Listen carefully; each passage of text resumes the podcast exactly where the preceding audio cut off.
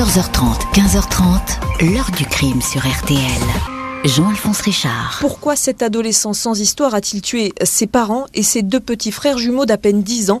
Il n'était pas connu des services de police et selon les premiers éléments, vivait dans une famille tranquille. Leur est donc à l'interrogation. Les enquêteurs espèrent que le jeune homme pourra leur fournir de plus amples explications. Bonjour, Andy n'était pas un adolescent malheureux. Il grandissait au sein d'une famille qui le chérissait, un père et une mère qui l'entouraient d'affection, deux petits frères, des jumeaux qu'il avait toujours protégés. Pas de drame, pas de cri dans cette famille installée dans le décor de la Corse du Sud et pourtant, à l'été 2009, Andy, 16 ans, a tué tous ceux qu'il aimait. Un geste que personne n'aurait pu imaginer et que Andy ne va pas pouvoir expliquer. Il va se souvenir de tout, mais ne pourra pas dire pourquoi il s'est emparé de ce fusil à pompe. Les experts psychiatres, psychologues, comportementalistes vont se pencher sur son cas, le disséquer, chercher éperdument les clés qui pourraient expliquer cette quadruple exécution familiale. Pourquoi cette soudaine déferlante de violence? L'aîné de la famille préparait-il dans sa tête? Depuis des mois cette expédition meurtrière avec le temps A-t-il pu livrer enfin le véritable scénario de ce massacre? Question posée aujourd'hui à nos invités, acteurs et témoins de cette histoire. 14h30, 15h30. L'heure du crime sur RTL. Dans l'heure du crime aujourd'hui, les quatre meurtres d'Andy en Corse à l'été 2009. Cet adolescent de 16 ans qui ne s'était jamais fait remarquer auparavant avoue le plus insensé des scénarios. Il vient de tuer toute sa famille. Ce jeudi 13 août 2009 à 1h du matin, les gendarmes de Pietrocella, à 40 minutes d'Ajaccio, sont prévenus d'un quadruple homicide sur la commune d'Albitreccia. Toute une famille assassinée dans son sommeil dans la maison d'un lotissement, le hameau du Soleil, au domaine d'Alzone. L'auteur de ce massacre ne serait autre que le fils aîné de la famille, âgé de 16 ans. L'un de ses oncles l'a retrouvé vers minuit, alors qu'il errait désorienté sur la plage d'Agosta. Face aux gendarmes, Andy, silhouette frêle, short noir, t-shirt kaki, apparaît en état de choc. Il déclare qu'il a tué son père Patrice, sa mère Nadine et ses frères jumeaux Duane et Liam, âgés de seulement 10 ans. Il a abattu tout le monde avec un fusil appartenant à son père. Il est incapable de dire pourquoi. Andy n'a pas menti, dans la maison familiale, les gendarmes découvrent une scène de crime des plus glaciales. Les parents, Patrice et Nadine, gisent dans leur lit, couchés sur le ventre. Le visage du père est caché par un oreiller. Tous deux ont été touchés au cœur et au thorax. Les jumeaux sont retrouvés dans leur lit respectifs. Liam a été touché à une main, sans doute voulait-il se protéger, puis à la tête. Duane à l'avant-bras droit et également à la tête. Andy déclarera plus tard qu'il les avait entendus gémir il ne voulait pas qu'ils souffrent, il les a donc achevés en visant la tête. En garde à vue, Andy raconte avec beaucoup de détails le déroulement des crimes. Il a tué tout le monde la nuit précédente, celle du 11 au 12 août. Ce soir-là, ses parents étaient invités à dîner chez des voisins. Il était resté à la maison chargé de la garde des jumeaux. Son père et sa mère sont rentrés autour de minuit, puis tout le monde s'est couché. L'adolescent décrit une soirée banale, marquée par aucun incident. Il n'avait consommé ni drogue ni alcool, ainsi que vont le confirmer les analyses toxicologiques. Sur le coup des trois heures du matin, Andy s'est réveillé. Il est sorti de son lit de façon mécanique. Il a enfilé ses gants en latex pour faire main basse sur de l'argent liquide dans le coffre de la maison et dans le portefeuille des parents. Il a mis l'argent et une montre de valeur dans un sac, du linge dans un autre. Il avait pour idée de s'enfuir, affirme-t-il, mais à ce moment-là, il est passé devant le râtelier où se trouve le fusil à pompe Winchester de son père. Il l'a chargé, il sentait qu'il avait envie de tirer, il devait le faire, c'était plus fort que lui. Il a tué tout d'abord son père qui s'est réveillé en l'entendant entrer et l'a regardé, puis sa mère qui elle aussi a sursauté, et enfin ses petits frères. Andy explique avoir ramassé les douilles et empoigné les sacs. Il était ailleurs. Il affirme qu'il n'a rien prémédité.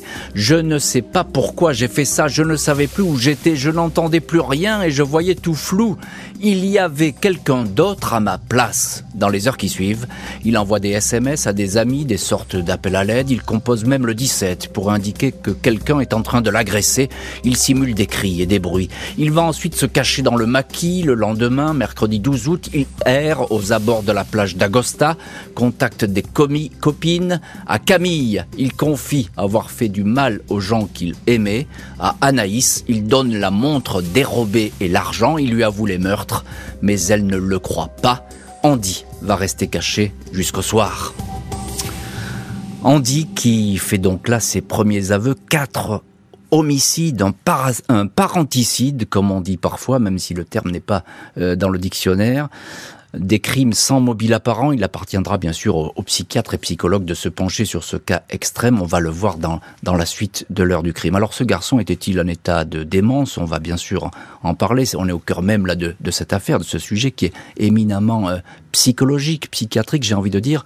Restons pour l'instant, si vous voulez bien, à, ces premières heures dans ce village euh, tranquille d'Albitreccia. Bonjour Isabelle Lucioni. Bonjour. Merci beaucoup d'avoir accepté l'invitation de l'heure du crime. Euh, vous êtes en direct depuis la Corse, vous êtes journaliste à Corse Matin, vous avez suivi cette affaire de A à Z, vous la connaissez euh, très très bien et vous allez nous aider à en comprendre un petit peu les rouages. Alors je le disais, Albitreccia, c'est un village tranquille. Je suppose, Isabelle Lucioni, que quand la nouvelle se répand, c'est la stupéfaction la plus totale, en Corse et même au-delà. C'est la stupéfaction la plus totale parce que Albitrich, ou plus exactement à Gosta Plage, hmm. où habitait la, famille d'Andy, euh, c'est la banlieue d'Ajaccio. Hmm. Euh, c'est euh, c'est vraiment c'est vraiment un endroit résidentiel très tranquille. Hmm. Ce, ce, ce, jeune allait au collège et avec avec tout un tas de gens que moi je connaissais. Il faisait du sport aussi avec des gens que je connaissais. Et, euh, et le portrait qu'on en fait euh, de la part des gens qui l'ont fréquenté, euh, c'est le garçon sans histoire eh par excellence. Hmm. Alors c'est déjà le bon élève, voilà, bon élève, mais qu'on n'entend pas trop, un peu timide, mais mais mais sympathique. Enfin, voilà. Oui, et c'est toute l'ambiguïté de ce dossier. On va le voir parce que ça, c'est cette espèce de, de, fossé qui existe entre l'image que renvoie ce garçon et puis ce qu'il a pu faire. c'est totalement effarant. Alors, encore une question, Isabelle Lucioni cette famille, la famille F, hein, on ne va pas donner le nom de famille parce que Randy était mineur au moment des faits, donc on ne doit pas aider euh, à formellement identifier sa famille. Euh, il n'y a pas de discordance au sein de cette famille. Je, l'ai décrite comme une famille tranquille. Alors certes, on peut, on peut parfois avoir des différends dans une famille, mais là, c'était pas très flagrant. Ah mais c'était carrément pas flagrant du tout. Euh, c'était c'était une famille comme il en existe des millions. Euh, tout à fait tranquille, euh, avec euh, un père qui travaille, mais des parents attentifs tous les deux, des, des, des, petits frères, bon, qui sont peut-être un peu turbulents, mais c'est de leur âge. Mmh. Et voilà quoi, rien, rien de vraiment rien de particulier. Mmh. Il y a qu'une seule chose qu'on peut éventuellement dire, c'est que c'est une famille un peu fusionnelle. Mmh. Ils font énormément de choses ensemble. Euh, par exemple, Andy, alors qu'il a 16 ans, peut-être qu'on pourrait imaginer qu'il sortirait plutôt avec des bandes de copains. Euh, ben non, il va, il va faire du sport avec ses parents. Euh, ils font des, des, journées camping à la plage tous mhm. ensemble, etc. Mais enfin, ça n'a, ça n'a quand même rien de véritablement bah exceptionnel. non, effectivement, c'est, on peut pas, on peut pas imaginer effectivement une issue euh, aussi fatale.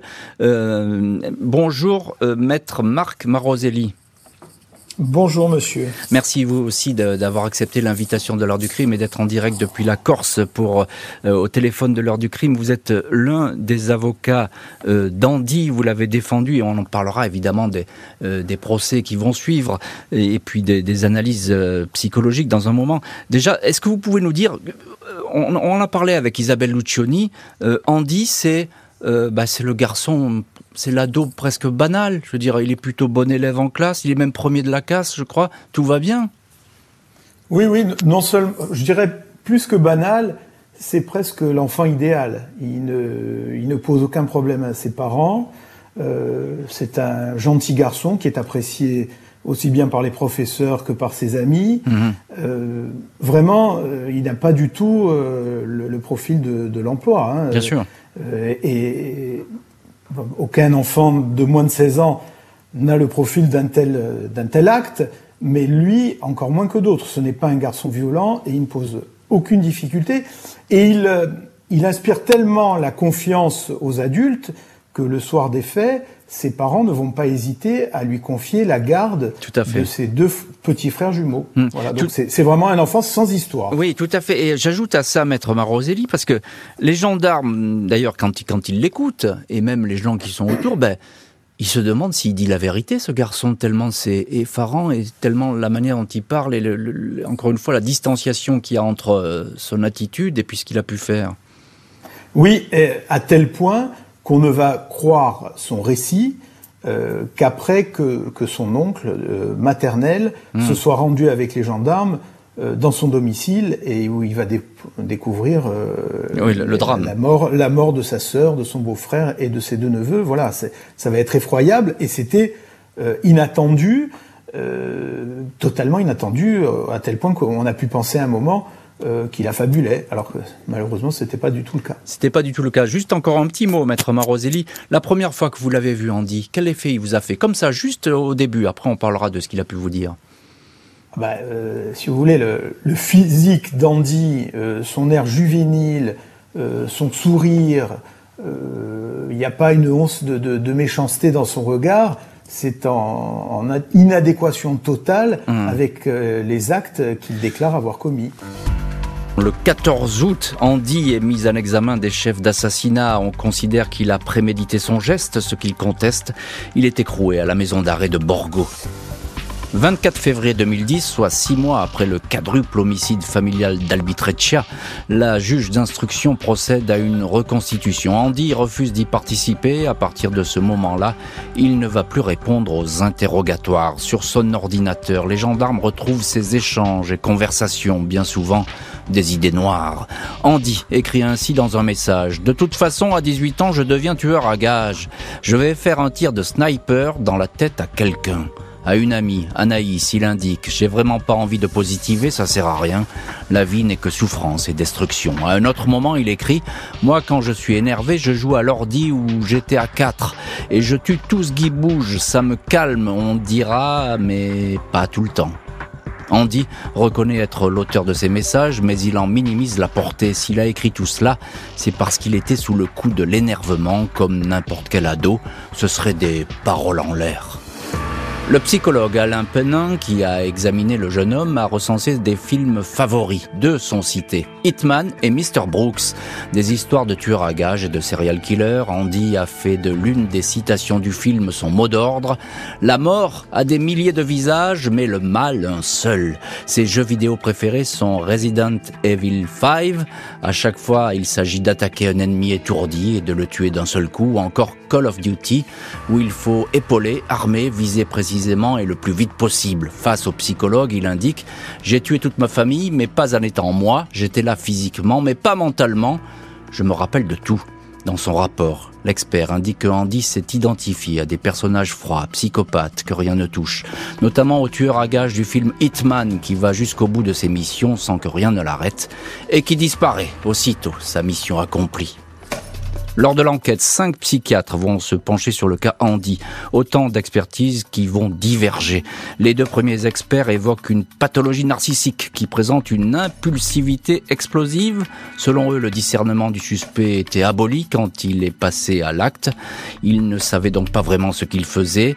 Il n'est toutefois pas dangereux. Deux de, leurs confrères ont une vision opposée.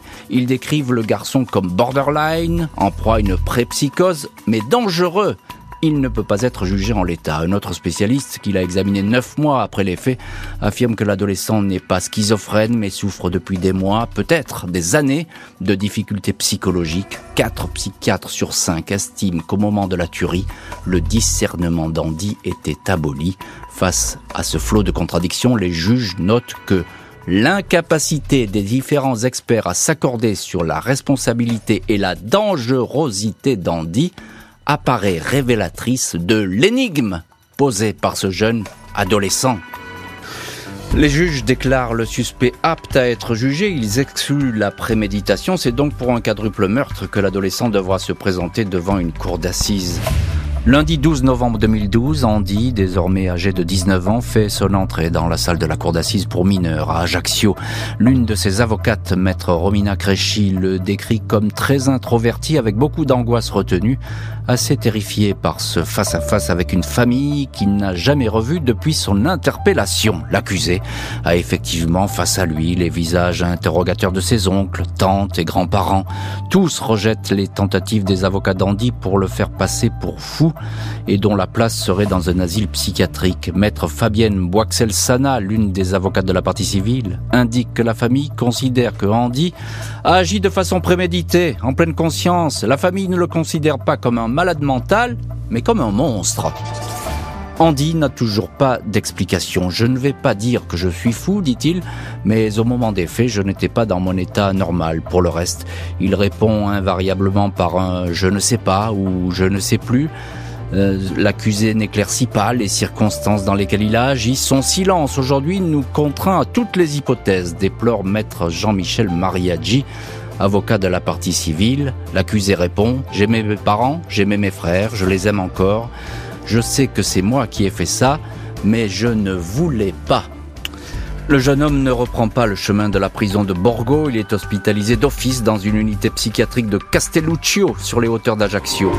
5 décembre 2013, Andy, 20 ans, est devant la cour d'assises d'appel des mineurs d'Aix-en-Provence. Avant ce deuxième procès, deux nouvelles expertises psychiatriques ont été commandées afin de répondre à deux questions.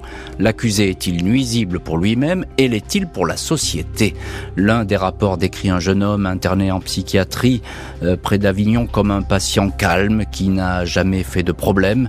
Je pense toujours être irresponsable, fait savoir l'accusé. Un psychiatre indique que Andy rêve souvent que ses parents sont encore vivants. Il regrette sa famille, une mère qui ne disait jamais non, un père pour qui il fallait toujours faire les choses bien. La partie civile espère que ce deuxième procès sera celui des explications, mais elle déchante rapidement. On parle de lui, mais dès qu'il s'agit de le questionner sur ses incohérences, il se tait, regrette maître Alija Fazaï.